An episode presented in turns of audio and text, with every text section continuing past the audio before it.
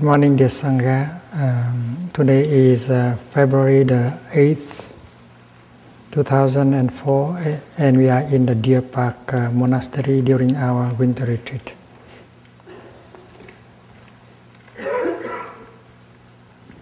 Our bell Master today is uh, Sister Mai Nghiêm, adornment with uh, plum blossom. She's a French nun, and she was ordained as a novice at the age of 18. Yes, 18. She is doing very well.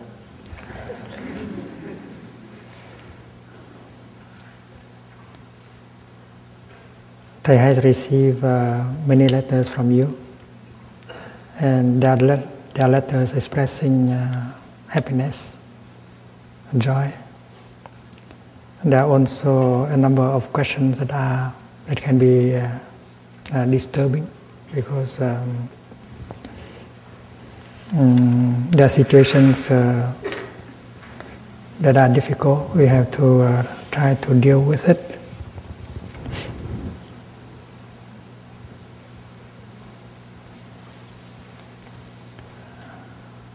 There's a beautiful uh, letter beginning with uh, Thầy, I have arrived.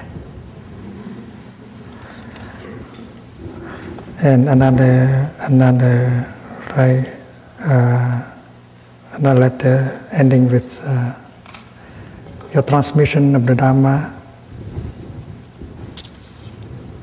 to me is the most precious gift I will ever receive. I do my best to deepen my practice. This morning I would like to read to you three questions. Um,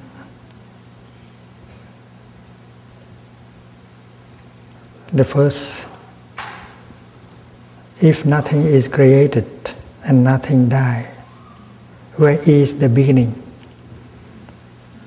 Where are the elements that come together to form the beginning?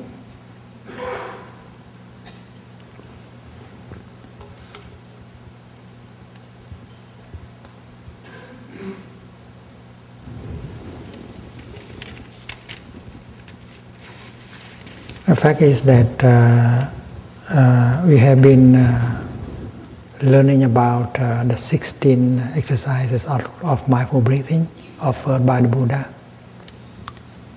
And the first four uh, deal with uh, breath and body.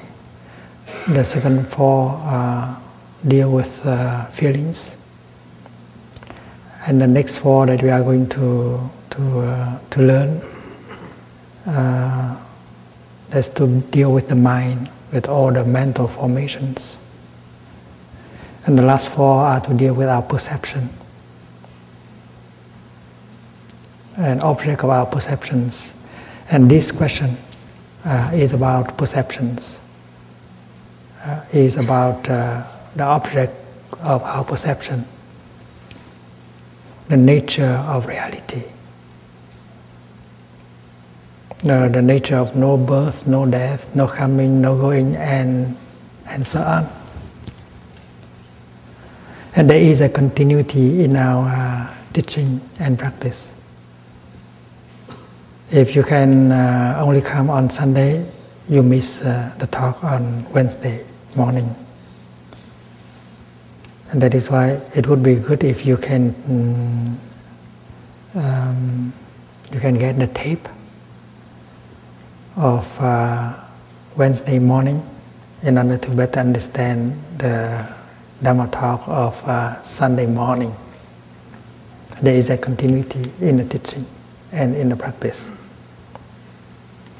Uh,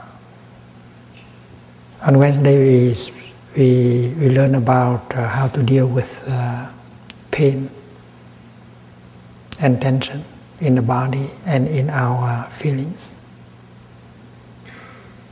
We learn about the second uh, arrow.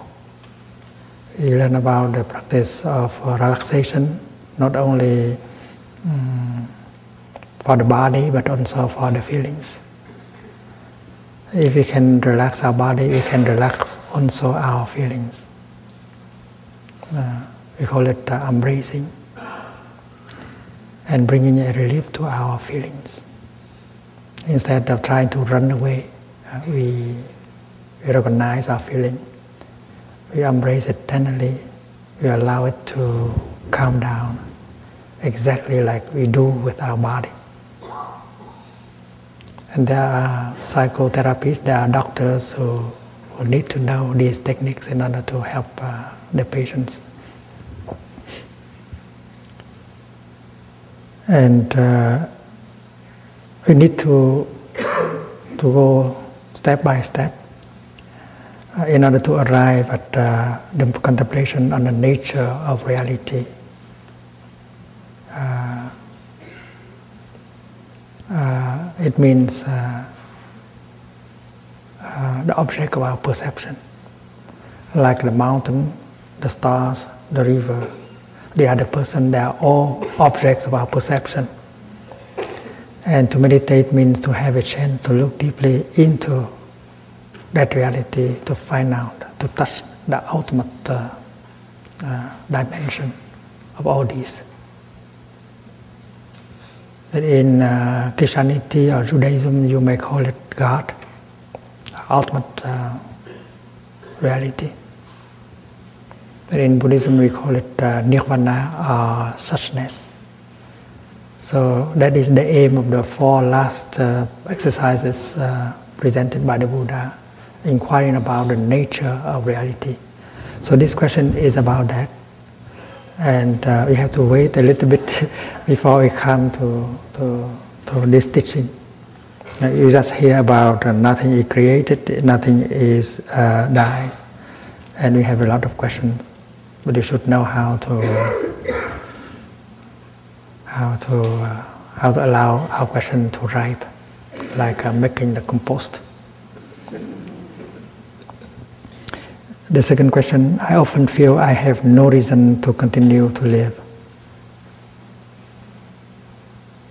I I often feel I have no reason to continue to live. If there is no birth, no death, no death, no fear, and I feel ready to live, is it all right?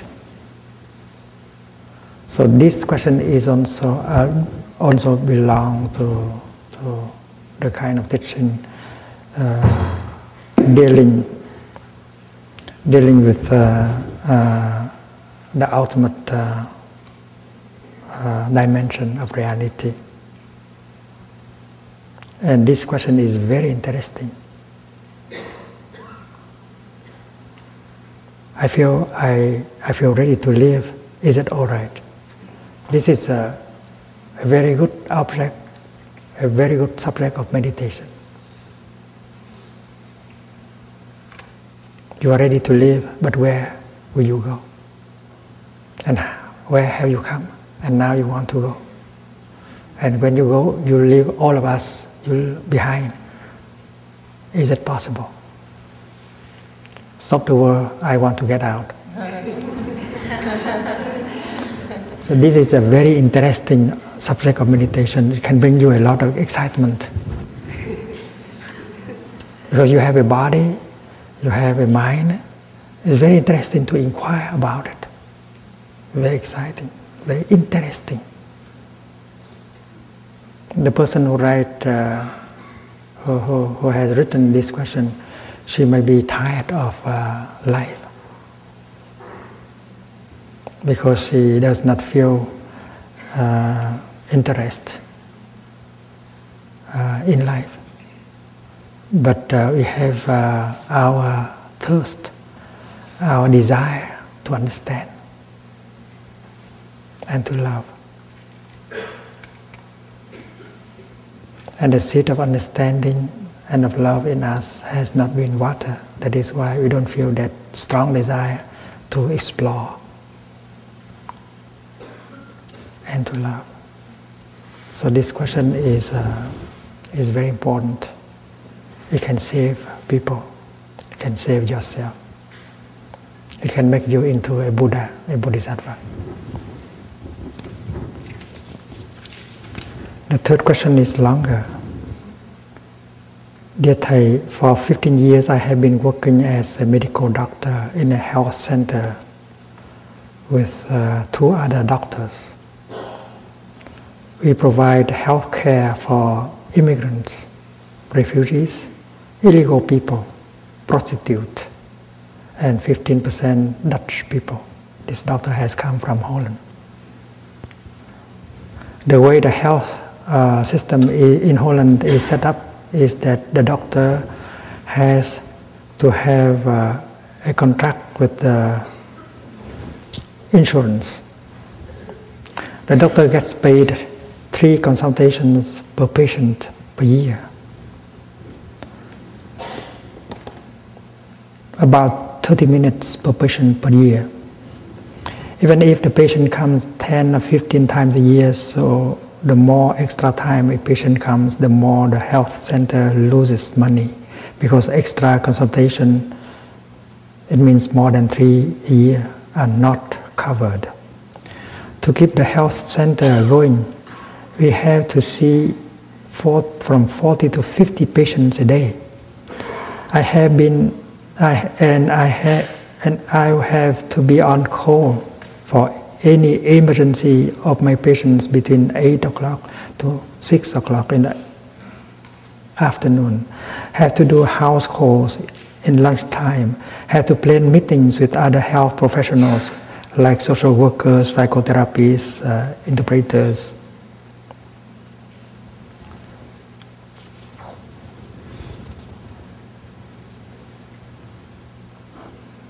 Ten percent of my patients come from Morocco and Turkey and do not speak enough Dutch to explain their problems in their lunch break, etc. My whole day is filled with consultation, meetings, house calls, etc. Our patients do not know much about healthy living, healthy eating, healthy relationships. Are poor people with lots of debt. If they have work, it's hard, uh, unhealthy work, and they suffer a lot from outweight, overweight, high blood pressure, diabetes, chronic lung problems, chronic heart problems. They come on average six or seven times a year to the health center, and we get paid only three times. So we always work too hard and go from financial crisis to financial crisis. We are politically, we are politically active to change the system. With any step forward, this seems, there seems to be another step backward. And now the economy in Holland is in a decline, so there is less money for health care centers. People suggest stopping to take three breaths when the telephone rings. The reality is that there are five telephones line ringing all the time, and there is a backup. Is a backup of patients on cold waiting. And people suggested do not see more than 30 patients a day. Set a maximum. This is impossible. We have to see every patient that show up between 8 o'clock to 18 in the afternoon if we refuse to see them, we are punishable by law. So after a day like this, I come home tired and stressed out.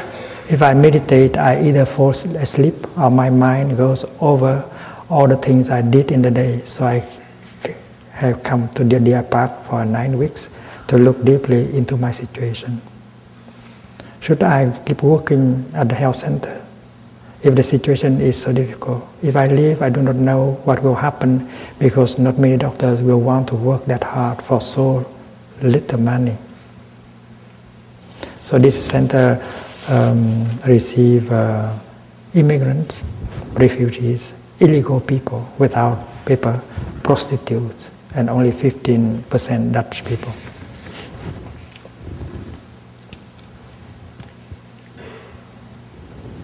I think when the situation is difficult like that, you would like to stay with us and not go, wouldn't like to go away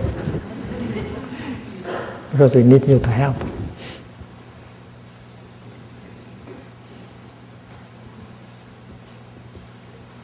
That we have uh, compassion, we have the willingness to help the poor, the uh, destitute people, but we are uh, uh, we, we are on the process of uh, burnout. we cannot continue like this. Uh, we have been uh, advised to, to set a limit. We have been advised to practice uh, mindful breathing, mindful smiling uh, when the telephone rings.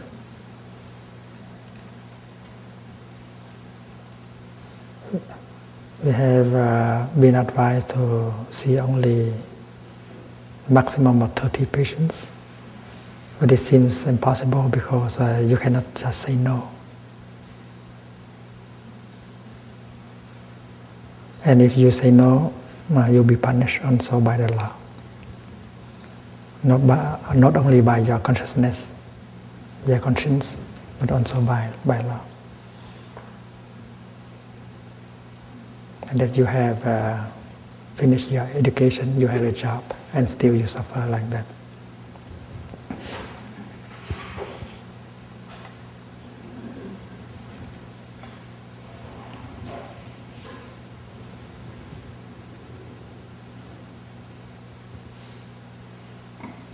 Last month, last month uh, we got uh, a report from a friend from Washington D.C.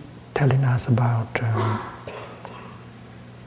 the outcome of the retreat uh, organized for members of the Congress in Washington D.C.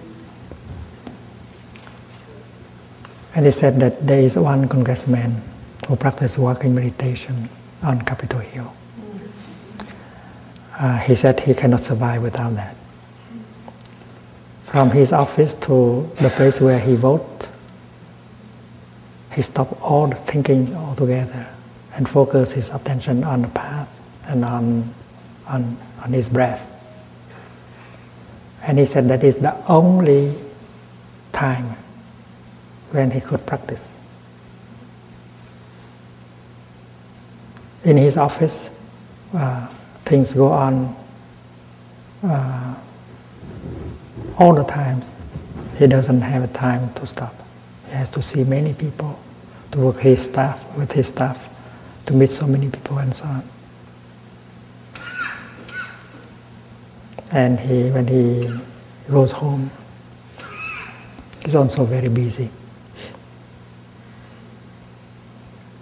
So the difficulty is not just for doctors or psychotherapists, but also for politicians who have a lot of power of in the hands.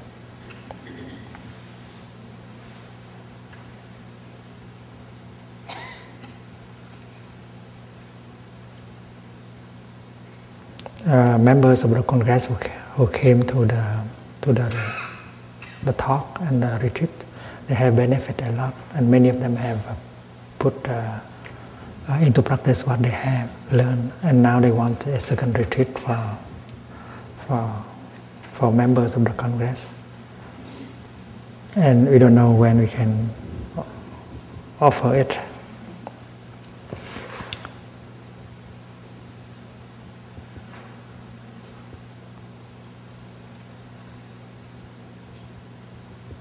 I think the first uh, element of the uh, to the answer should be should be look uh, for in our in our way of uh, organizing our day.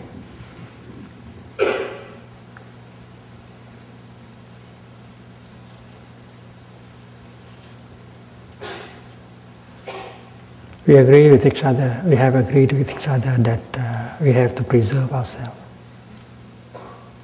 in order to be able to continue. And a monk like me, like myself, has to practice preserving myself also in order to continue. And we preserve ourselves with the practice. Suppose uh, when you eat your lunch or your breakfast, everyone has to, to, to eat something during the day. So during the time of eating, we are not supposed to do other things.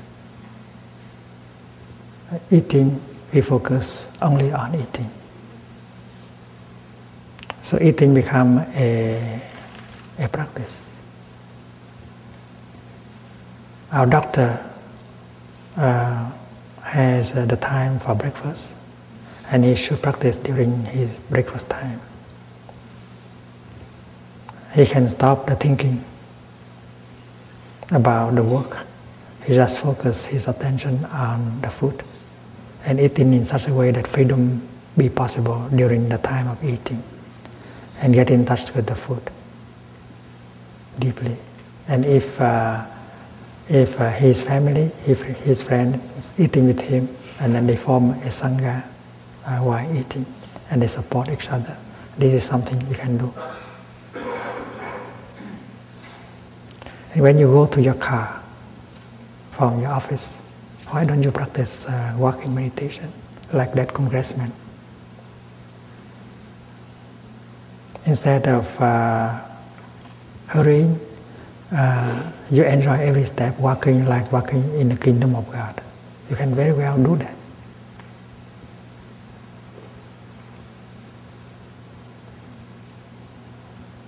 And small things like that will make uh, a big change.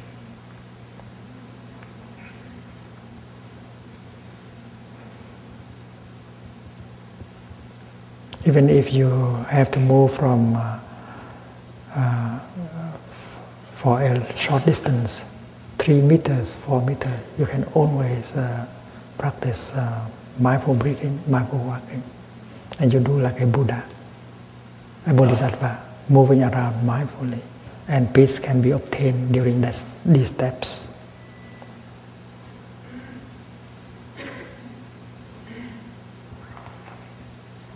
In the Deer Park Monastery, we go to the meditation hall by walking.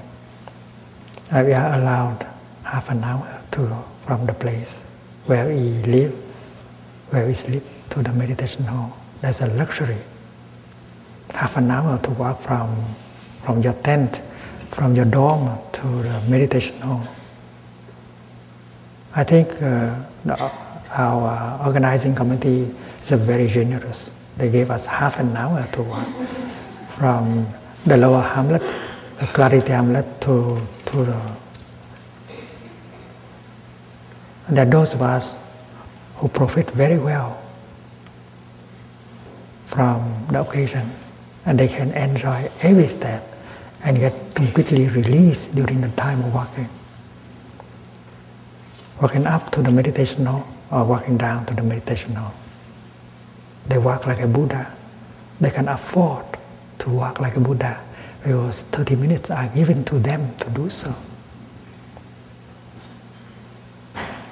And yet, there are those of us who, can, who cannot walk like that, who do not know how to profit. And even if uh, we see other people walking uh, like a Buddha, uh, uh we are not inspired to do like them because there is a, a habit energy push in us pushing us to do things quickly because walking fast and thinking, unable to stop, that is a, a habit. A habit. The energy of that habit has been transmitted by our parents, our ancestors. And that is why uh, the practice of mindful breathing, mindful walking, in order to recognize the habit of uh, energy of running, is very important. And the sight of a brother or a sister, whether monastic or lay, walking freely with joy, should be a bell of mindfulness for all of us.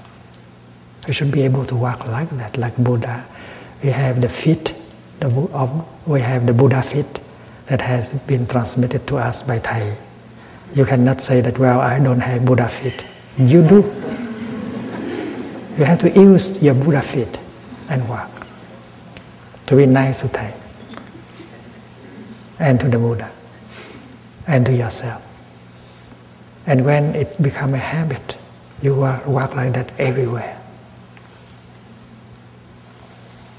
I think it's uh, wonderful that that congressman can, can practice uh, walking meditation on Capitol Hill.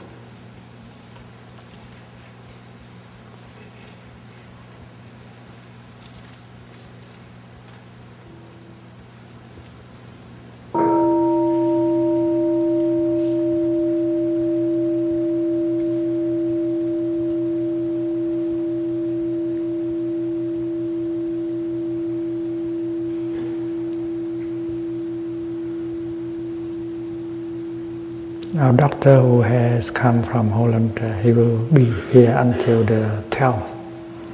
So he still have a, a number of days in order to work it out, to look deeply and to make, um, to, to, to see uh, how he would uh, practice when he go home there. What kind of practice he can incorporate into his daily life? Walking, eating, breathing, uh, taking a shower, brushing uh, his teeth. Of course, he has uh, already heard about uh, toothbrushing in, in mindfulness. We have one or two minutes for brushing our teeth, but it is possible to brush our teeth in such a way that the kingdom of God be possible during the time of uh, teeth brushing, toothbrushing. You when you go to the bathroom, uh, you can relax. You can practice peace, smile, smiling, and so on.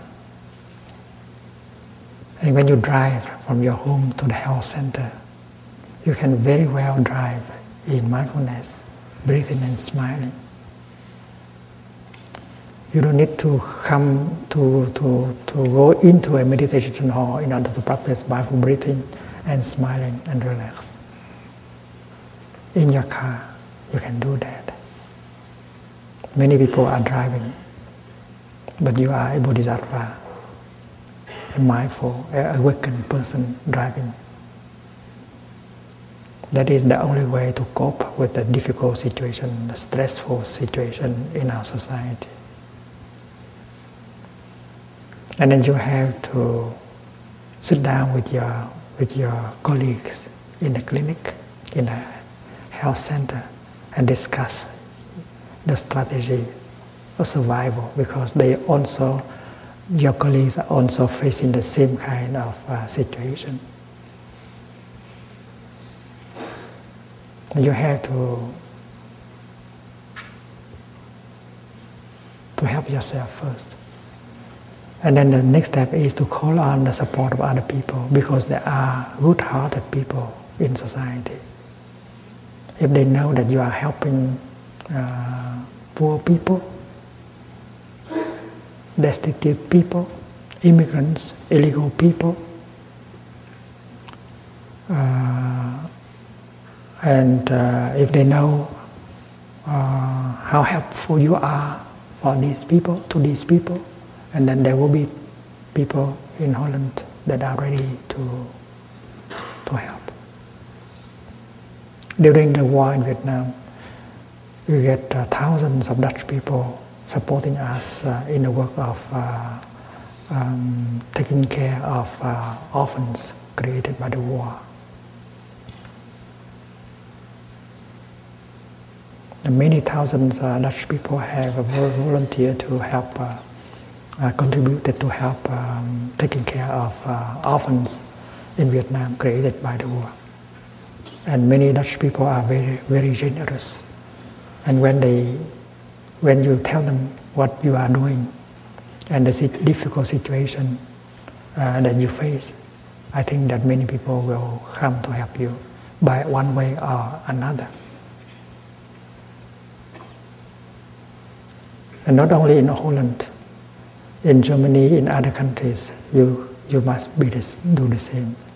You are a doctor, you are a psychotherapist, you are a school teacher, you are a social worker. You face exactly the same situation. And the teaching of the Buddha, the practice uh, proposed by the Buddha can bring can bring a change into your daily life, can make a big difference. And if uh, you know how to set up a sangha to nourish your practice.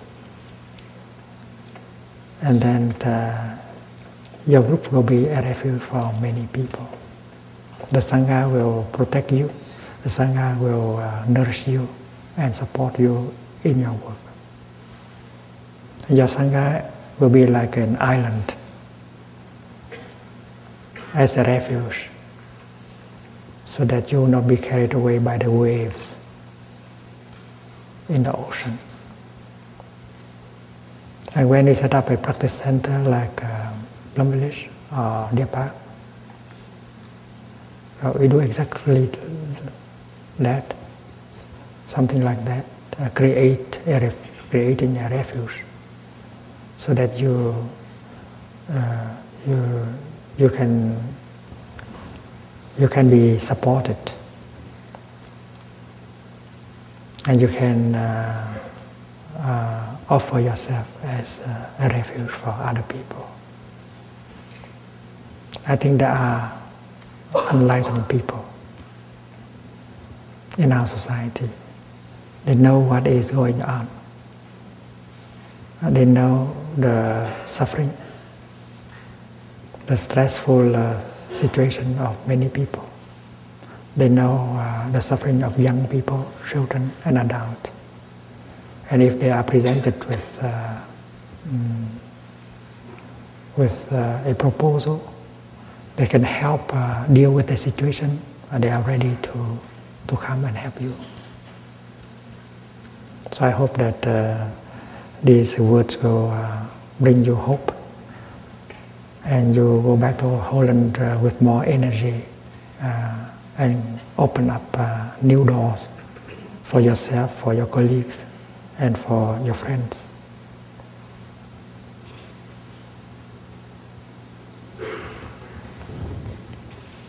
So uh, you, you, might continue to write uh, Thầy and ask questions like this, so that the teaching will be more appropriate.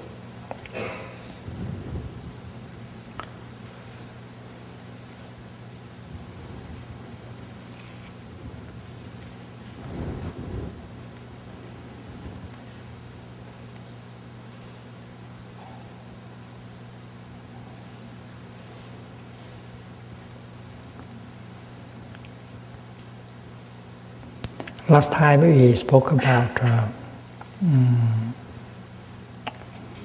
uh, how to how to take care of uh, our feeling.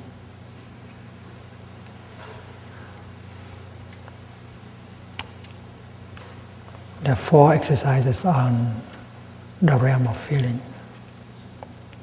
and the first one is how to how to bring about the feeling of joy.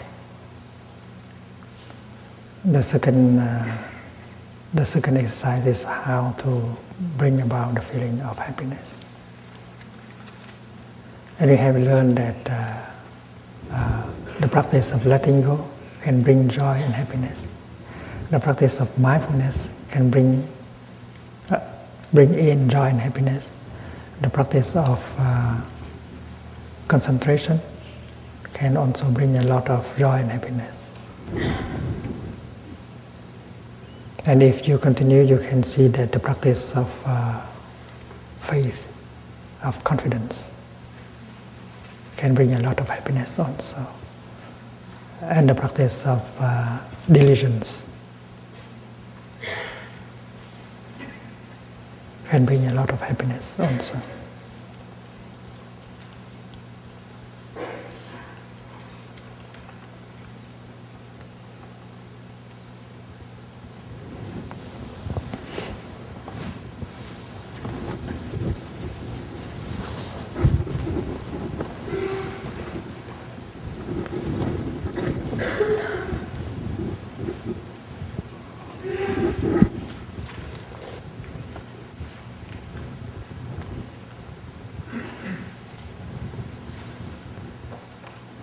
Perhaps you have heard about uh, the, the, um, the, five uh, kinds of energy, the five powers.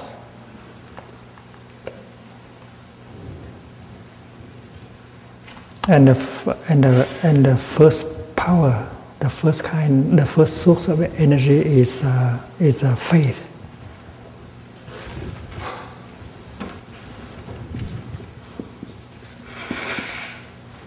But this uh, is better translated as uh, confidence and trust, as understood by the teaching of uh, Patriarch Lin Chi. you who don't have enough confidence in yourself, the confidence that you have the capacity of becoming a Buddha, the capacity of transformation and healing, and you are seeking these things outside. You who do not have enough confidence in yourself. So faith, tin should be translated as confidence rather than faith. Because faith is, you have faith on something, someone outside. La confidence and not uh, la foi. And when, and when you have the energy of faith in you, you are very strong. And in the gospel, it is said that if you have faith, you can move a mountain. That's a poetic way of, of describing that energy. And if you have uh, put into the practice a teaching of the Buddha, and if you find out that that teaching is that practice is effective. It can bring you mindfulness, concentration, and joy. And then faith, confidence is born from this, not from someone people say. Faith, confidence, not only in ideas, but in the outcome of your practice. When you practice walking, and if you succeed in mindful walking, you see that you are light, you are solid, you are free.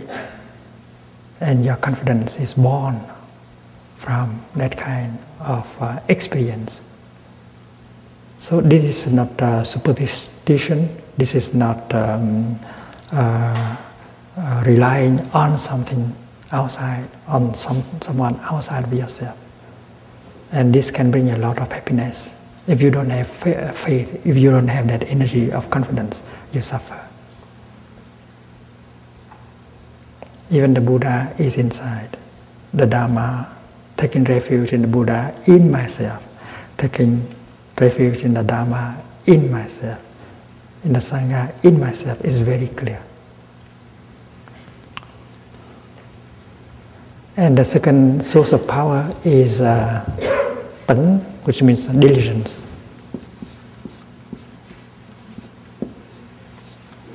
Diligence.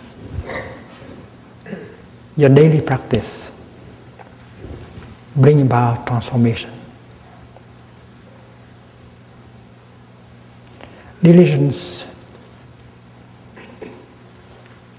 in the teaching of the Buddha is very concrete. There are concrete things you do in your daily life. And if you do it every day, uh, that is called diligence.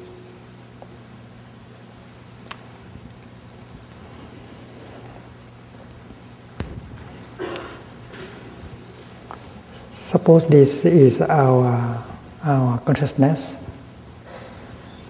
and this is uh, the lower part of our consciousness called uh, store consciousness.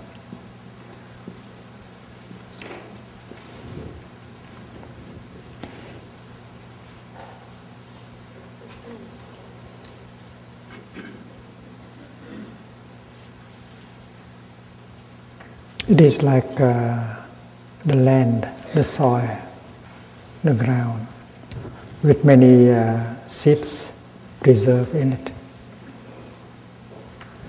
In our store consciousness, there is a seed of joy, of forgiveness, of mindfulness, of concentration, of insight, of equanimity. But there are seeds of anger, of hate, of despair, and so on. And all these seeds are kept by store consciousness. And one of the functions of the store consciousness is to maintain all these kind of seeds.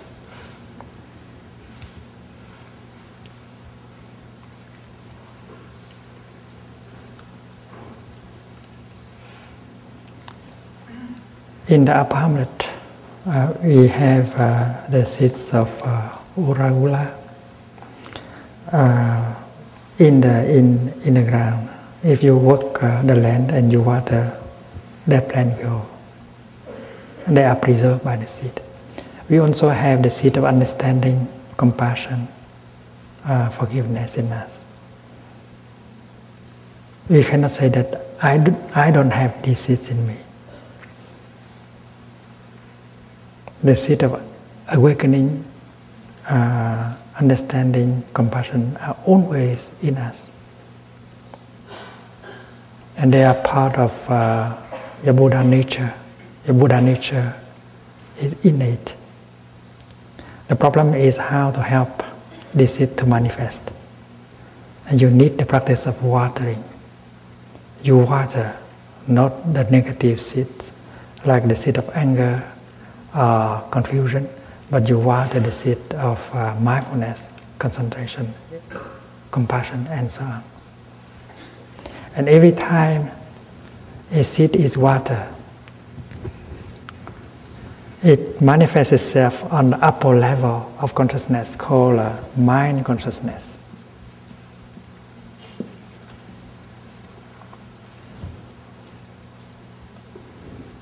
So mind consciousness is like um, the living room, and store consciousness is like uh, the basement.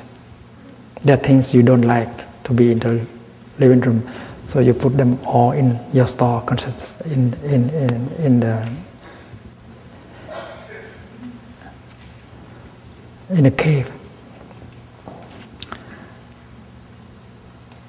And uh, if uh, we water a seed of joy, of uh, compassion, that seed will manifest itself on the level of my consciousness. And it can make the living room beautiful, pleasant. When you read an article, when you listen to a conversation, uh, you are watering these seeds. So be, be aware that the film you, you watch or the article you read my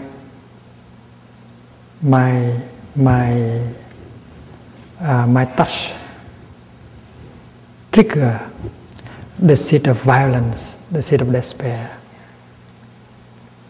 and they will manifest here. And diligence here means the practice of selective watering.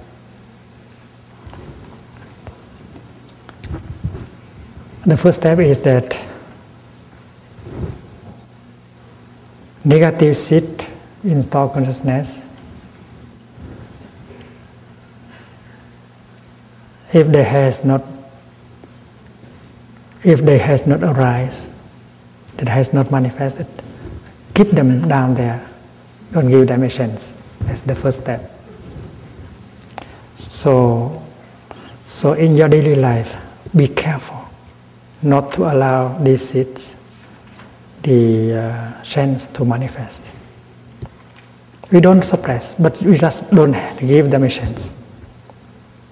That is why uh, you have practiced uh, yoniso man, manaskara, means uh, appropriate attention.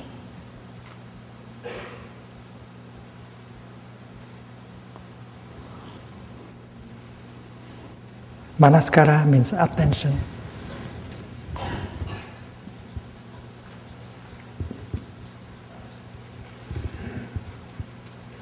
Yoniso means appropriate. Appropriate attention. When people invite the bell and you pay attention to the bell, suddenly the seat of mindfulness in you is touched and you begin to breathe in and out mindfully and pay, pay, paying attention to the sound of the bell is uh, appropriate attention. In your practice center, in your family, you should have uh, sound, sight that can help you touch the whole something within yourself, and try to to to not to expose the sight and the sound that will touch off uh, the negative, the, the seed of craving, the seed of anger in you. This is the first, um, the first practice. And you need intelligence in order to practice that. You have your partner, you have your children, you have your friends. Protect them.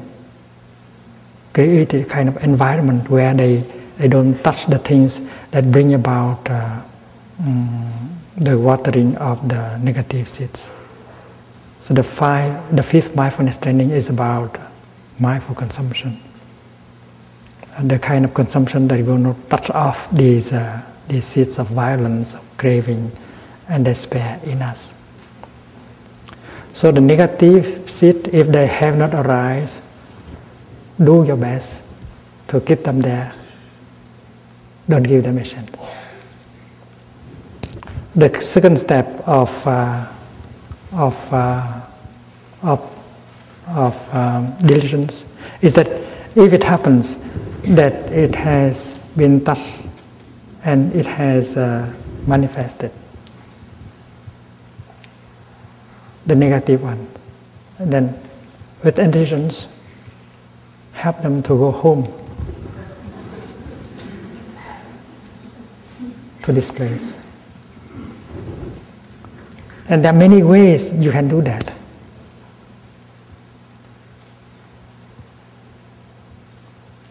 It's like uh, you have uh, you have a compact disc.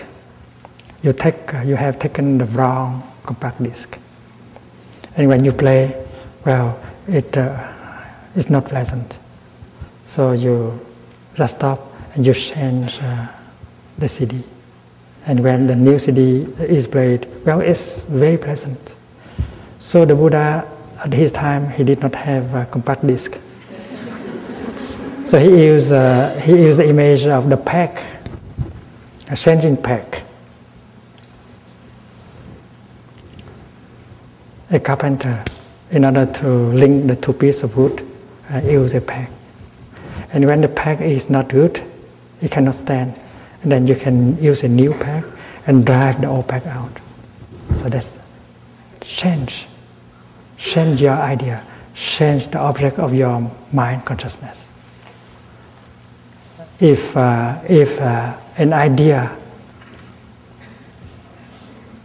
uh, is negative, full of craving or anger manifest, uh, you can use your mindful breathing and touch another seat that is wholesome here and invite it to come up. And if it is interesting enough, and the other seat will go down. But it should be more interesting. Otherwise, you will be fighting.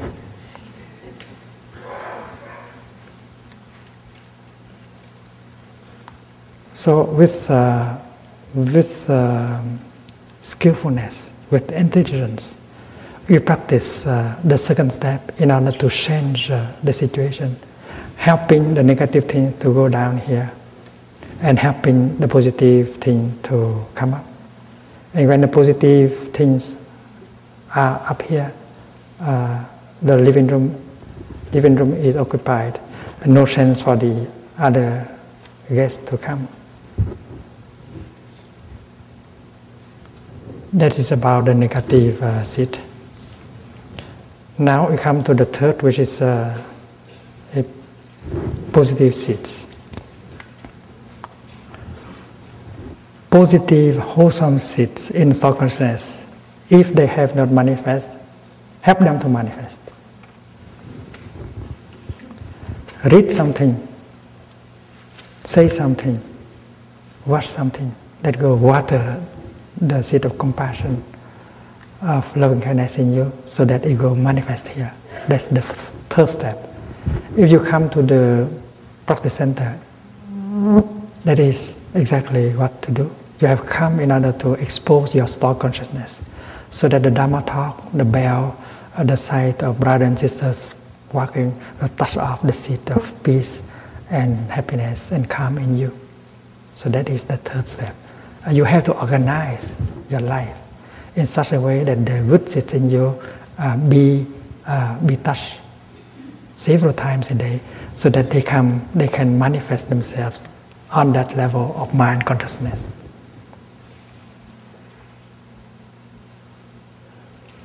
And that can be done very quickly. You invite a wonderful guest to be in the living room, they will change the whole situation. At the fourth step, is when the good, uh, the good uh, mental formation has already manifest, try to keep them as long as possible in your living room. It's so pleasant to have a, a, a, a, a friend, a good friend, sitting in the living room. If there is a rain and then you can you say my dear friend it's raining outside so stay and have another cup of tea. Uh, you, you try to persuade your good friend to stay as long as possible. Because according to buddhist psychology the longer the, the mental formation stay here uh, the stronger it will grow at the, at the base this applies to the positive as well as the negative. If you entertain, if you entertain craving here for five minutes, and the seed of craving here have five minutes in order to grow, dangerous. That is why you are advised by the Buddha to help this to go back, to go home as soon as possible, and to invite the good thing to come up. And when the good thing has come up, try to preserve them here as long as possible. Because during the time it uh, continue to be here its base down here down there will be strengthened. So the, the practice is very clear very precise. And when when you use your intelligence your skillfulness to organize uh, your practice this is called true diligence and true diligence can bring a lot of joy, a lot of happiness to you and to your beloved one.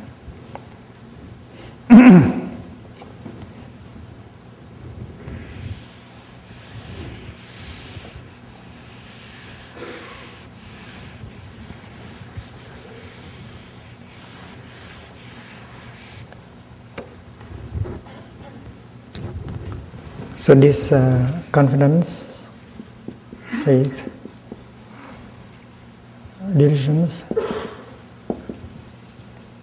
And the third uh, source of power you already know. This is mindfulness. The fourth is uh, concentration.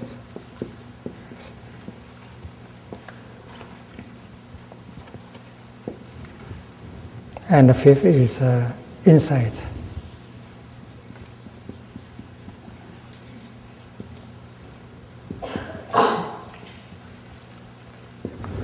Because the insight, insight is the fruit of uh, mindfulness and concentration. And when you have the insight, the insight has the power of liberating you. It is by ignorance that we suffer. But when we begin to touch the insight, you have the insight touching our true nature, no birth, no death. There's no longer any fear. There's a compassion. There's acceptance. There's tolerance. And that is why insight is a tremendous source of happiness. The other day we learned that uh, we can bring in the feeling of joy and happiness by letting go.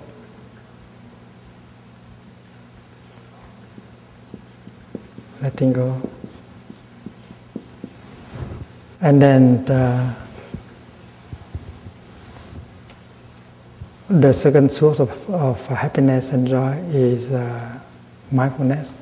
The third is concentration. And today we add uh, three others uh, faith, diligence, and insight. And let us explore uh, the five powers in order to, to, to, to uh, to create the source, the foundation for happiness. And happiness you see here is not made of uh, uh, the five uh, uh kind of craving, like uh, wealth, fame, power, sex, and so on. It, it is made with uh, the practice of the five powers.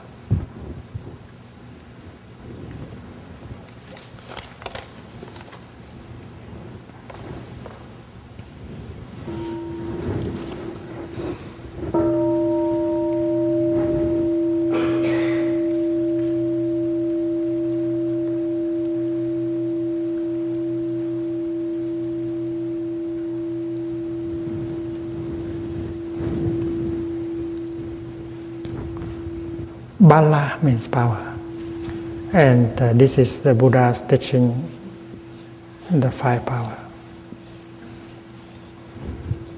And uh, now, uh, as a student of the Buddha, uh, you may you may create uh, six powers. You add uh, you add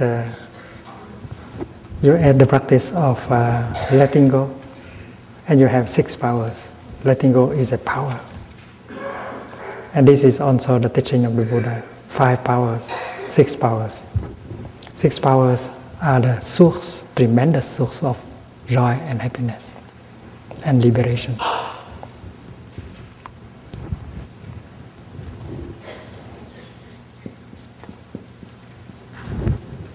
Made in Deer Park, six powers.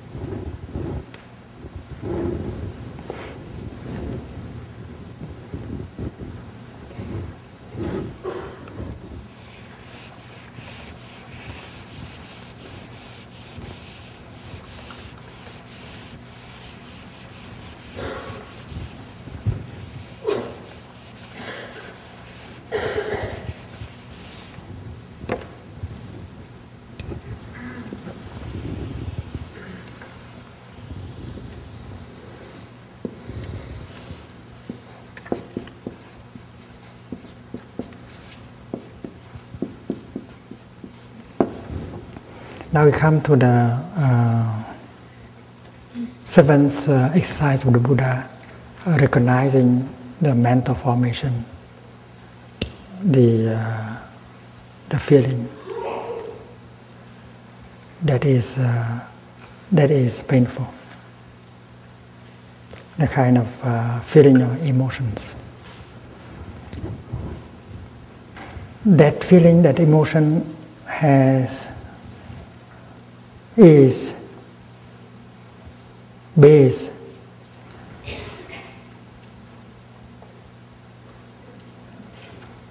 on a seat here in star consciousness and when it is water become a zone of energy here sadness or fear or anger so the feeling is, is here as a mental formation.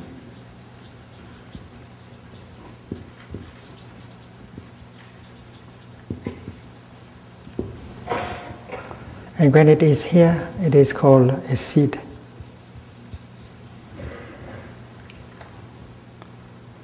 A seed, chúng, chúng tử.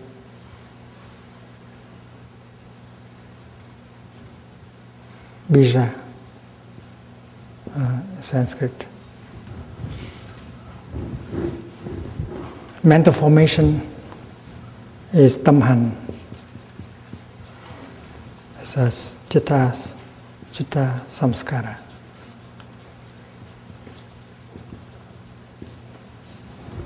So when a bija become a chitta samskara, and when it is a painful feeling,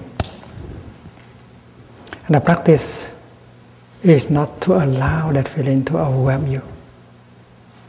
A good practitioner would know what to do and what not to do when a painful feeling manifests itself. she is uh, familiar with the practice of mindful breathing, mindful walking. The moment when the painful feeling arises, she come home to her feeling, to, to her mindful uh, breathing. and thus, she touched the seed of mindfulness in her and invite the seed of mindfulness to come up and to recognize the feeling. The, the painful feeling is a zone of energy here we can uh, call it uh, energy number one. energy one. And mindfulness generated by the practice of mindful breathing, mindful walking, uh, can also re- uh, call uh, energy, a zone of energy created in mind consciousness, energy uh, too. And energy two is to recognize energy one. Breathing in, I'm aware of the anger in me. Breathing in, I am aware of uh, the feeling of despair in me. Painful, difficult to bear. So instead of having one kind of energy in mind consciousness, you have two kinds of energy, of energy, and the second kind is the is the fruit of your practice of mindful breathing, mindful walking. Uh, the second kind of energy is not there in order to fight the first. Because in Buddhist practice, there's no fighting, there's no violence. Mindfulness is you, but uh, sorrow is you. So mindfulness does not fight sorrow or fear. The first thing that mindfulness has to do is that is to recognize, breathing in. I know that the feeling of despair is in me. Breathing out, I smile to the energy of despair in me. Recognizing and not uh, denying, not trying to run away is very important. Recognizing. In fact, mindfulness, the first function of mindfulness is to, to be aware, to recognize. Oh, my dear little uh, pain, painful feeling, I know you are there. I will take good care of you. And then you continue to practice so that uh, the energy of mindfulness continue to be generated. And with that second uh, energy, you embrace the first energy. Tenderly, tenderly, with utmost non-violence. It's like a mother holding her baby. Baby anger, baby despair, baby pain. The mother is not trying to punish or to do violence to her baby. The mother is there for the baby because the baby need her care. So mindfulness is the mother and the painful feeling is the baby. And you as a practitioner, every time a painful feeling is born, you go home and take good care of your feeling by the practice of mindfulness, generated by the energy of mindfulness, generated by the practice of mindful breathing, mindful walking.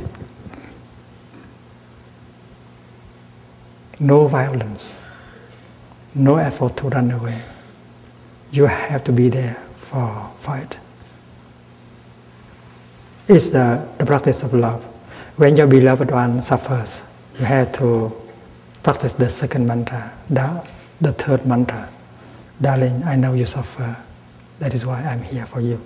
This is exactly the, the practice, the third mantra. Darling, I know you suffer. That is why I'm here for you. And that is mindfulness talking to the painful feeling. And if you can continue for a few minutes, the energy two will begin to penetrate into the energy one. And there will be a transformation, a relief.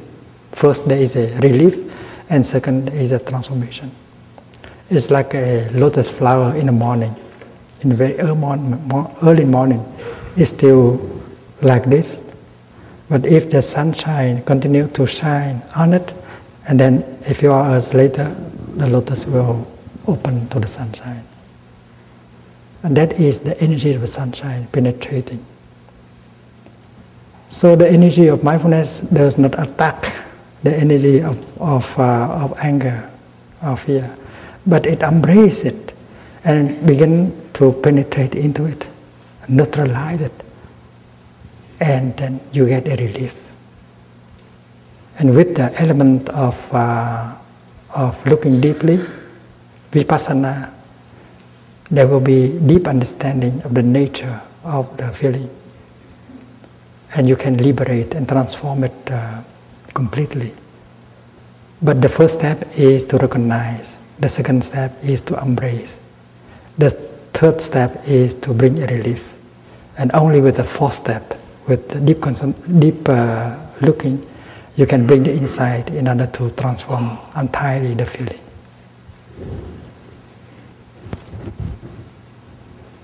First step, recognize.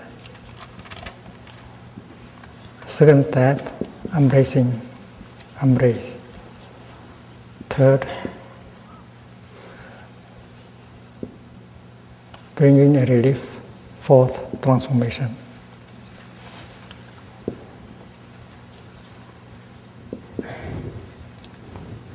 But in the four, in the in the seven exercise, the Buddha advised us to do the first thing only, to become aware of the feeling.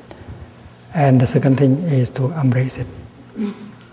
Because the work of transformation needs some practice of looking deeply that will be offered in the practice uh, uh, uh, of uh, in in the in the last four uh, exercises. Because in the last four exercises, we practice looking deeply into the nature of reality.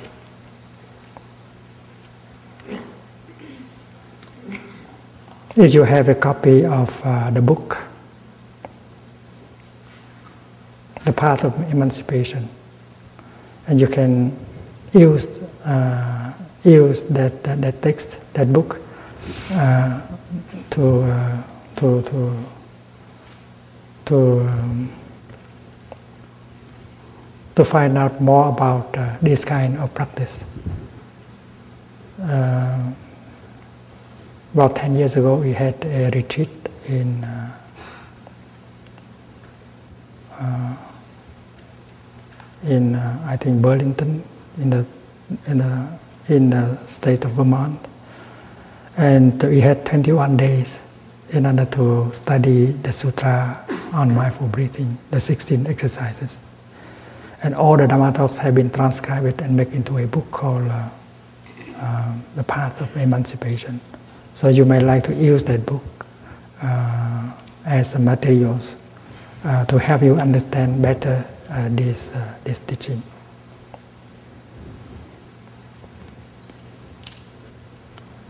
And on Wednesday, we will continue with, uh, uh, with the practice how to, how to take care of the pain, the sorrow in us, and how to help transform them.